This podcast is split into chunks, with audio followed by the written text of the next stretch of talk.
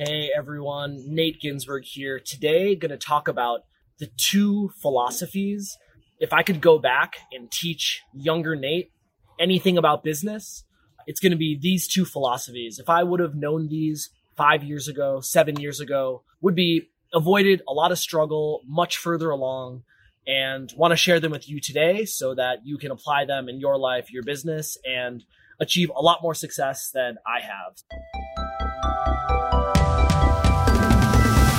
You're listening to the Ecom Exits podcast with your host, Nate Ginsburg.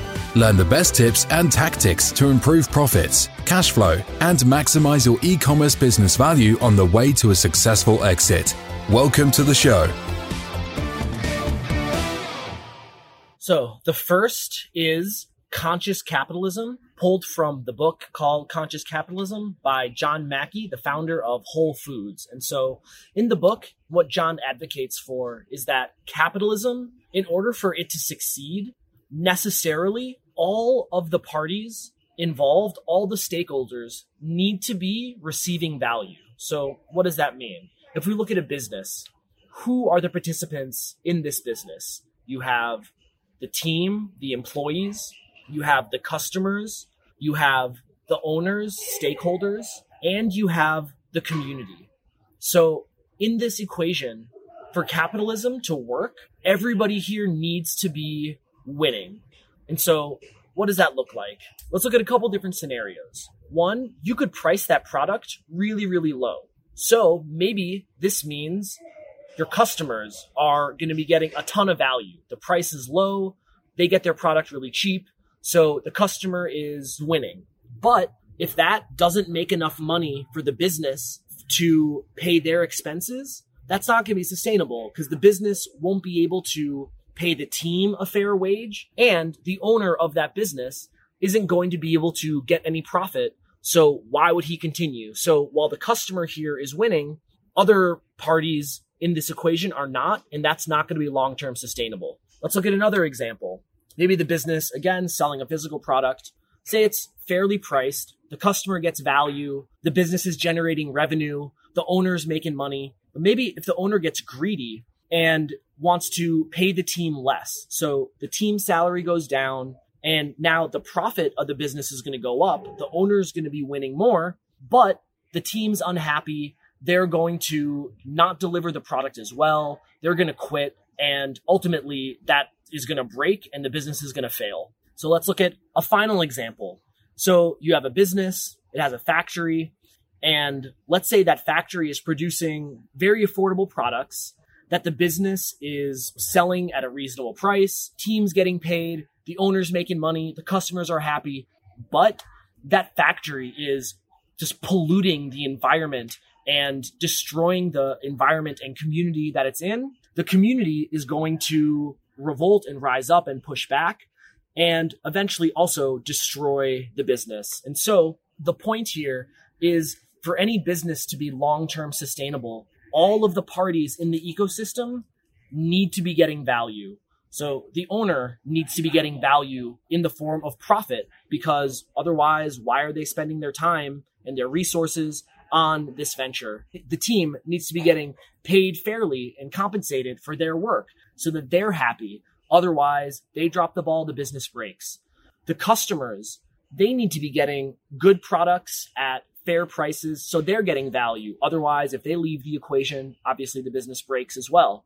And the community, the community needs to have net positive with whatever the business is doing. Otherwise, again, they're going to push back, the business will break. So so, so, so important, necessary for any long term business is all the stakeholders need to be winning.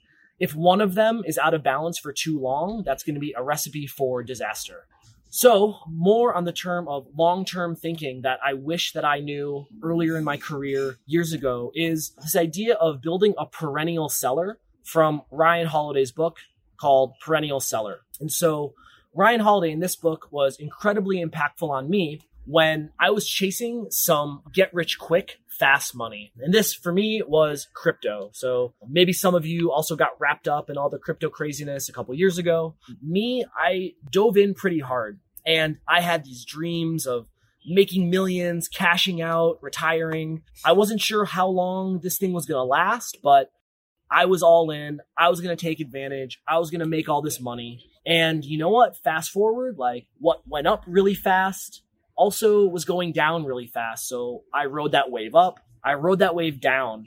And at that time, it had me really searching for what I wanted to do and, in what direction to be going in. I thought that this, you know, crypto wave was going to be it. Realized later that it wasn't. And that's the time that I, that I found this book, Perennial Seller by Ryan Holiday. And in this book, it talks about basically doing the opposite of what I was doing.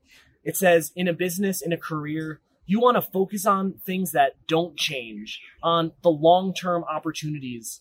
Forget any of the get rich quick what you want to do is long term and build. And so really change my thinking and mindset into instead of, oh, what can I 100x and, you know, make all this money now to really like, what can I, you know, build now? And maybe it's slower, but move forward. It's going to keep growing. It's going to keep building. It's going to be a perennial seller as opposed to a flash in the pan. And this concept, if I would have known this before some years ago, that would have been able to kept me moving forward in this positive direction as opposed to moving forward in a direction, getting shiny object syndrome, you know, getting wrapped up in all the crypto, the up, the down, and ultimately having to, you know, go back to that track that I was moving forward and now, you know, starting back at a point further behind. And so, so, so, so important, so, so, so critical. I know we all want to make a lot of money. We want to make fast money, but really like the most important thing is going to be long term building and growth. And so, what are you doing now that you can build on and keep growing this month, this quarter, next quarter, next year? That's what's going to really set you up for long term success as opposed to chasing these shiny objects and maybe some goes well, probably, most likely not.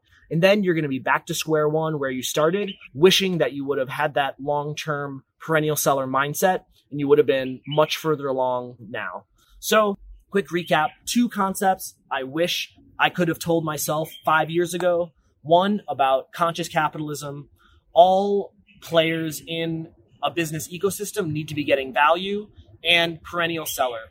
Focus on things that don't change. Don't be a flash in the pan. Build and long-term growth is is really where success happens. So there you have it. Two philosophies. I hope that they can help you and push you forward better in your long term career and dreams. And let me know what you think in the comments. Do you agree? Do you disagree? What philosophies have had the biggest positive impact on you? Would love to hear. And uh, thanks. This has been the Ecom Exits podcast with Nate Ginsburg. If you're enjoying the Ecom Exits podcast, show your support by subscribing, rating, and reviewing this podcast wherever you listen to podcasts. This will help other smart entrepreneurs find us. We appreciate your support. We have a new episode every week on the Ecom Exits podcast, so catch you next time.